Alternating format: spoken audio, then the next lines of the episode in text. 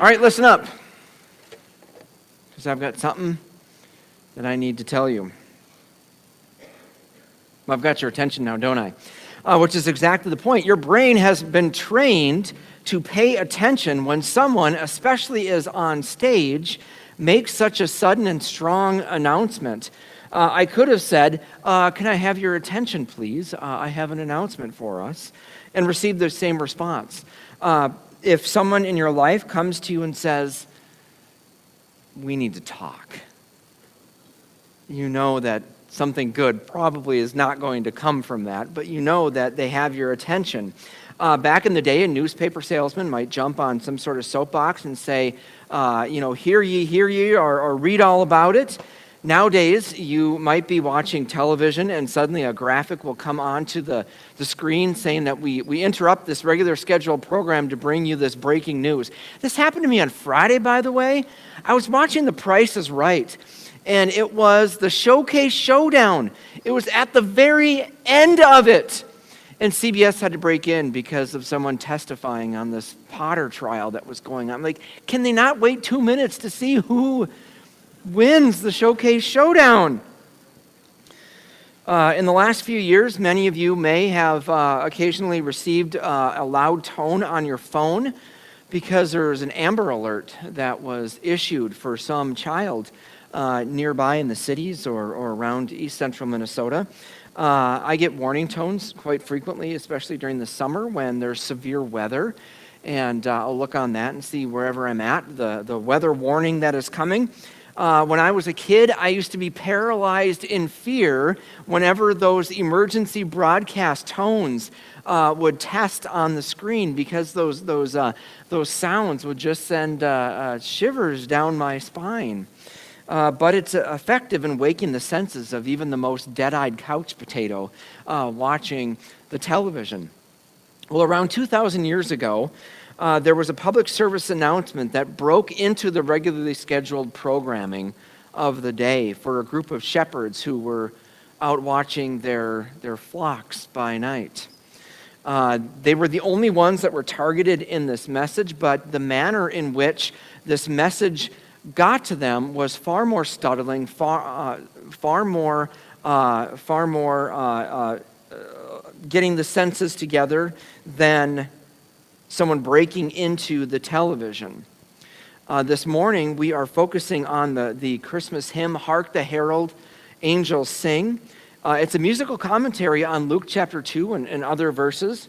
However, one of the biggest misconceptions of how this angel made his announcement was how he got his attention. They did not show up and say, "Hark!" which would have been a typical announcement way back then, but hark is not even in the biblical text. The reality of the announcement would have been far more terrifying than the emergency broadcast system. Imagine with me, you're a shepherd. You're out on the night watch, which is typically boring.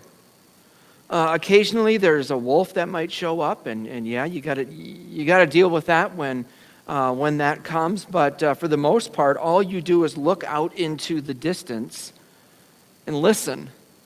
And unlike today, you can where we can see city lights from miles away, at this time there weren't any city lights. Bethlehem was too small. They didn't have electricity back then, so it was very, very dark.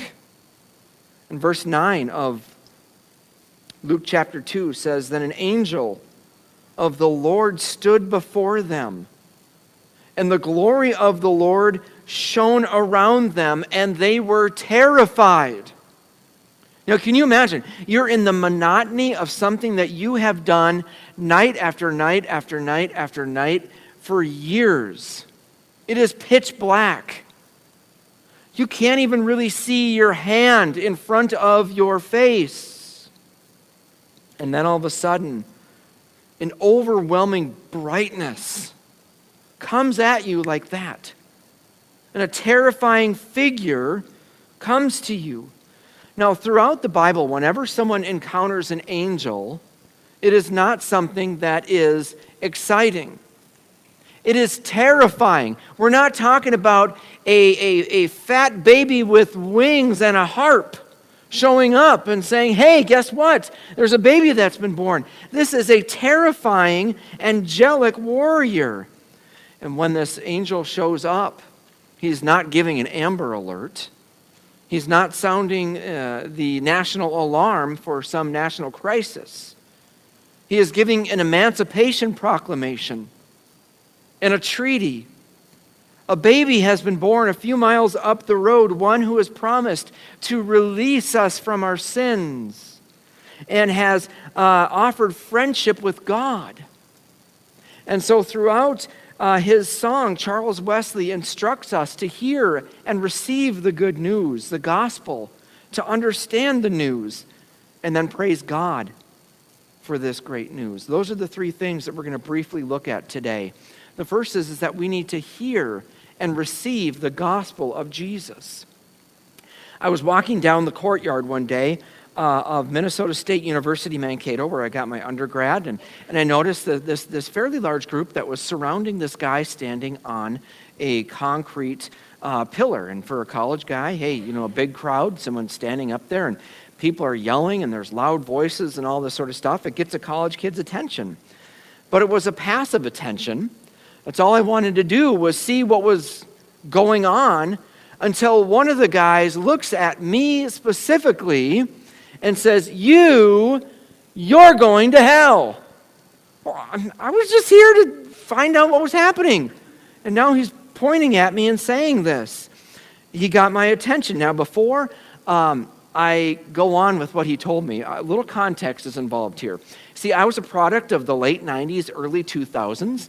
And so when he pointed out at me, I probably had one of those rope choke necklaces with the beads, and I had one of those big metal beaded necklaces along with it, and I had longer hair that was parted down the middle, and I had 5 piercings in my ears, okay? And so he looks at me and tells me that I was going to hell because I had earrings, and that I was somehow gender bending. Now, I was a very baby believer in the faith, and that was not the message that I needed to hear. The message that I needed was the message that I still need today, and the message that I needed was the message that you've needed your entire life, and the message that you need even today. The message that we need is the message that Jesus had been born in Bethlehem to redeem us from our sins and from the curse of our sins. Glory to the newborn king, Wesley writes. Peace on earth and mercy mild. God and sinners reconciled. Now in Luke chapter 2, this is what Luke records is happening. He says that the angel said, "Don't be afraid, for look, I proclaim to you good news of great joy that will be for all people. Today in the city of David, a Savior was born for you, who is the Messiah, the Lord. This will be a sign for you. When you find a baby wrapped in tightly in cloth and lying on a manger." Suddenly there was a multitude of the heavenly host with this angel, praising God and saying, "Glory to God in the highest heaven, and peace on earth to people that he favors." So instead of a man standing on some sort of concrete platform shouting messages of judgment, the message that very night was that Jesus was born, that angels had announced armistice is available between us and God. The rift that was between God and man had now been bridged, and not only bridged, but also mended and healed. This is an act of sovereign grace. God did not have to do this, but because of his great love for his people, he sent Jesus to take on flesh. It was something that he initiated, and we are beneficiaries of it. The guilt that we feel from our past, the shame that we might feel from that which was done to us in our past, the thoughts that we knew that we shouldn't have, those words that we wish that we could take back so long ago, can be redeemed. Our lives can be made new. We can have freedom from the tyranny of those things. And that's what we call the gospel. The gospel isn't a baby in a manger. The gospel is the good news of what this baby would do and become, that he was fully God and he was fully man, that in his earthly life, he never sinned once. And that's good news because there isn't a moment that goes by in which we don't sin. By faith in him, his perfect record is given to us. We can have peace with God because when we trust in Christ, the Father's displeasure is no longer on us because we are robed in Christ's righteousness. Furthermore, Jesus went to the cross on our behalf. Though he was totally sinless, he suffered and died as a criminal in one of the most brutal ways to be executed. In fact, his enemies even thought that they were doing God a favor by getting rid of this guy. But it was God's plan the entire time. On the cross, Jesus took the punishment that you and I deserved for our sins.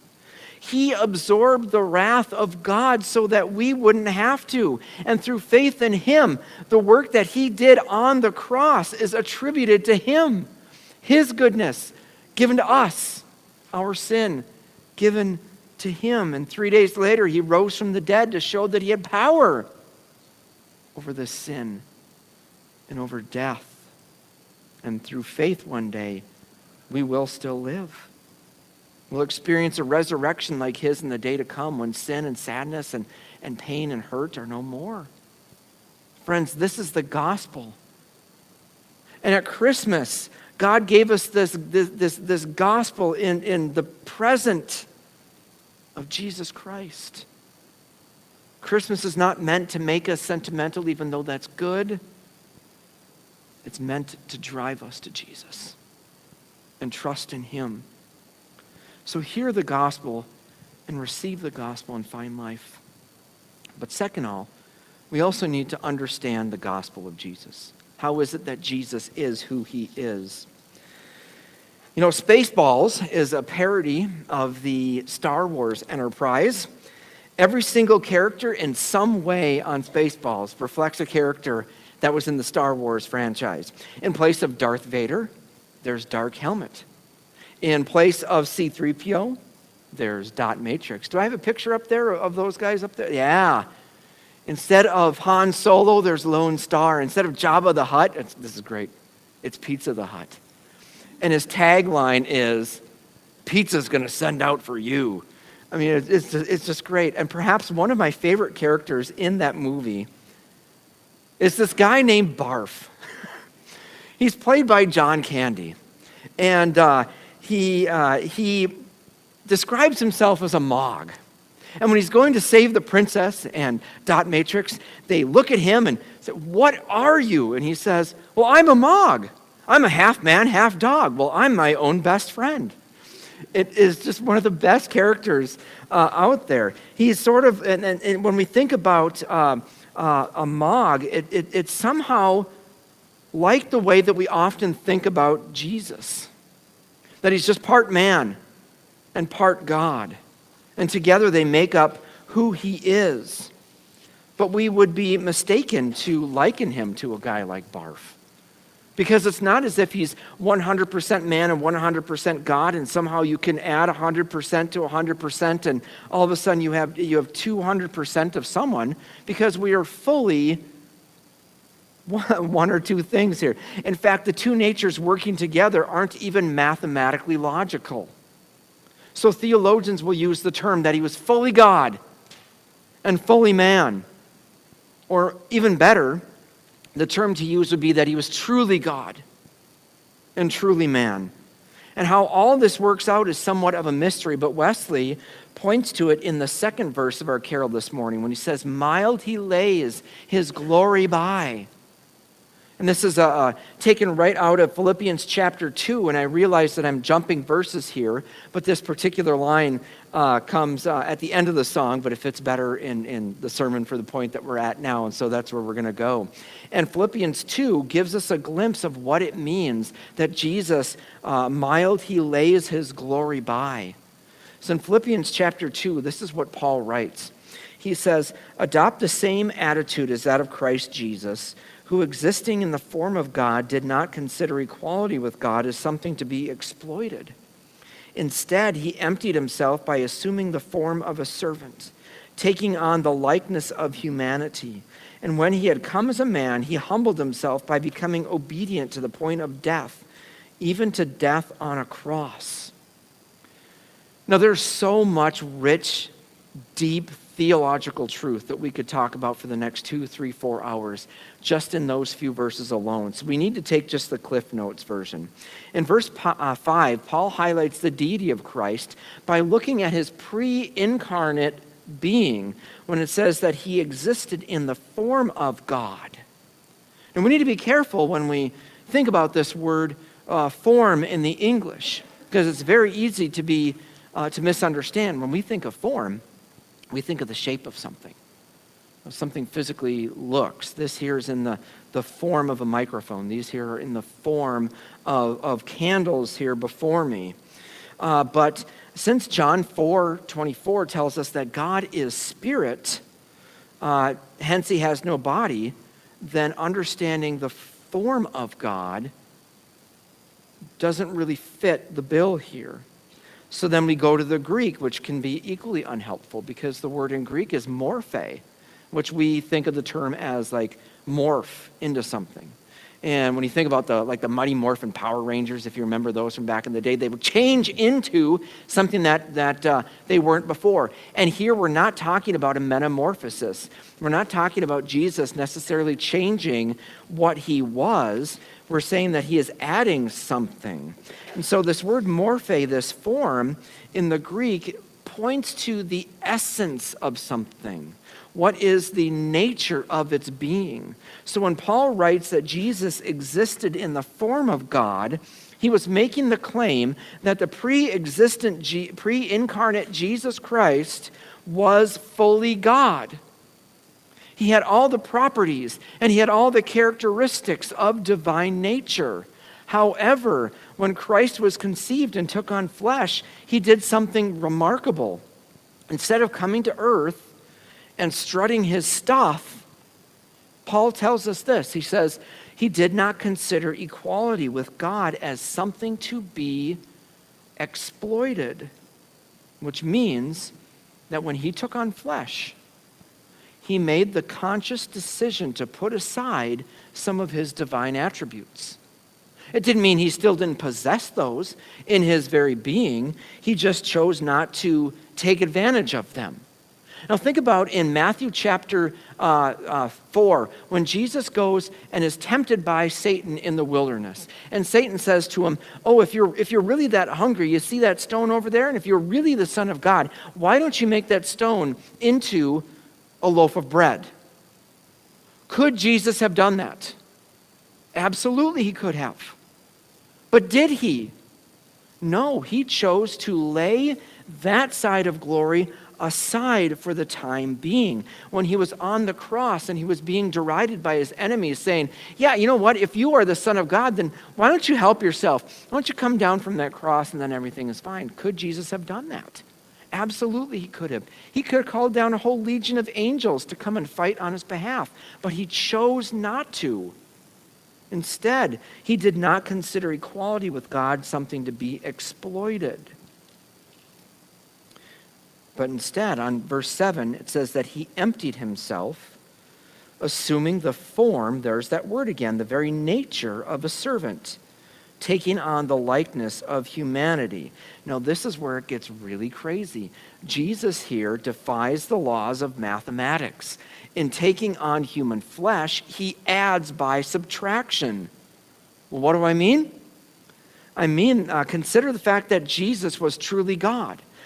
He was the very one whom God the Father created all things through. The scripture tells us in Colossians that all things are held together by Jesus. So we have this eternal God from eternity past who now has put on flesh, added a new nature. But it's not like this is an improvement. This isn't something that was an improving factor in him.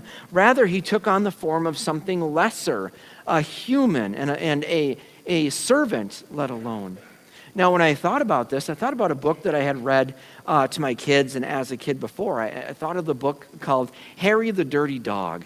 And if some of you remember the Harry the Dirty Dog books, they're fantastic. Harry by the Beach is probably my favorite out of the whole thing. But here's this dog named Harry. He is a dog that hates baths.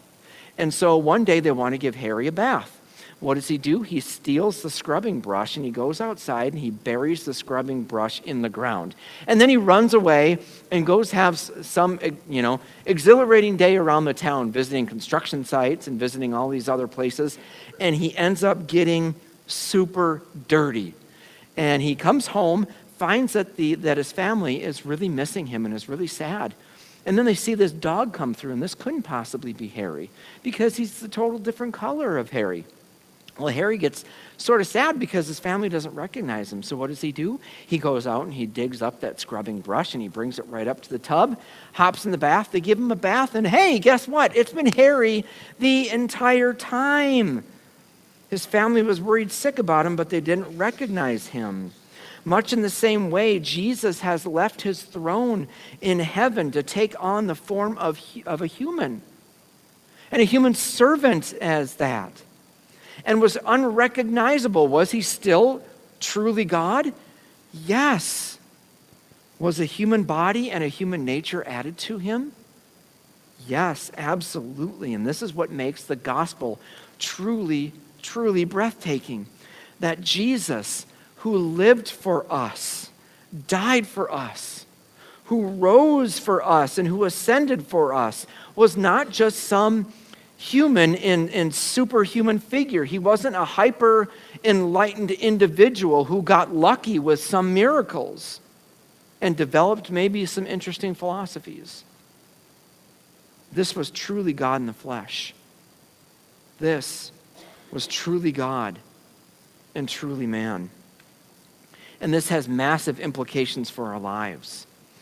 When we struggle, man, we can go to the one who knows what it's like because he's been through it before. When we're sad, when we're lonely, when we're anxious, when we're depressed, when we're joyful, when we're feeling the whole gamut of human emotions and experiences, Jesus in his human nature knows what that's like. And he can comfort us. But not only that, but this is a God who can work wonders when we're tempted to engage in sin or do something that we know we shouldn't. This is the one who has not only been tempted like we are, but also who holds the power to give us self-control.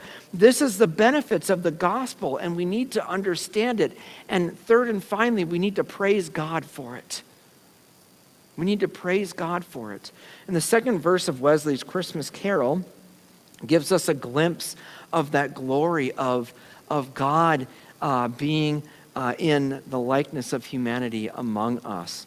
It says, Christ the highest, by highest heaven adored, Christ the everlasting Lord, late in time behold him come, offspring of the virgin's womb. So again, Wesley here capitalizes on the fact that Jesus is the object of heaven's praise. There's no struggle in heaven right now about who Jesus said he was. He is the everlasting Lord, which means that he is sovereign over all things and that he always will be. However, John wrote of how he and the other disciples had the privilege of seeing him face to face. In John chapter 1, he wrote this. He said, "The Word," meaning Jesus, "became flesh and dwelt among us. And we observed his glory." They saw it. They were there. as the one and only Son from the Father, full of grace and truth. You know, many have tried to deny that Jesus has even existed as a person, but to do so would go, you'd have to rewrite the entire history books. The argument that Jesus was never a person really falls flat on historical grounds. Further, Wesley writes that he was veiled in flesh, the Godhead see. Again, it's the juxtaposition of the two natures of Jesus. Hail the incarnate deity. Pleased as man, or you could say pleased as a man, with men to dwell. Jesus, our Emmanuel. Emmanuel meaning that God with us. And if you haven't felt the call yet to worship this Lord and Savior, maybe this final verse will. Hail the heaven-born Prince of Peace. Hail the Son of Righteousness. Light and life to all he brings, risen with healing in his wings. Mild he lays his glory by, born that men no more may die. Stew on that line for a while. Born to raise the sons of earth, born to give them second birth. Man, I wish that we could unpack all of those lines here today, but there's just not time for it. But I'll leave you with this. Wesley wrote this song in response to the glory of Jesus at Christmas. Not just the glory of a baby, but the glory of the story of what he would become and what he would do for us on our behalf. The truth of Jesus leads us in one of two directions. It either leads us to reject Jesus as foolhardy, or it leads us to truly worship him as he is, the one who lived and the one who died and who rose again, the God-man who came to redeem us from the curse of our sins. And it forces you to answer the question, what am I going to do with Jesus? Are you going to go about your day after this as if none of this matters? Or are you going to give your life completely to receiving him and worshiping him and him alone? Let's pray.